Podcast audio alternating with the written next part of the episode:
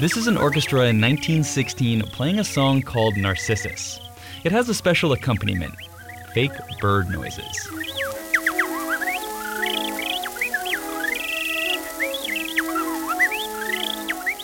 Charles Kellogg is the guy singing, and he was famous for his ability to imitate all kinds of birds larks linnets, mockingbirds, and nightingales.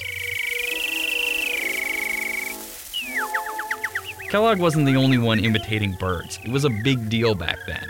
Bird whistlers toured vaudeville stages and released albums. But what made Kellogg famous was that he didn't whistle his bird songs. He was reported to have made the sounds entirely with his throat. How exactly is not really clear. Some say he was born with the larynx of a bird.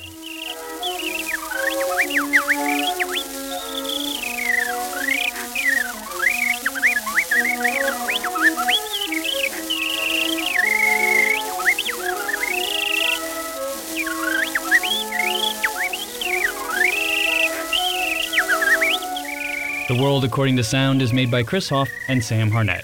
Today's recording comes from the Library of Congress.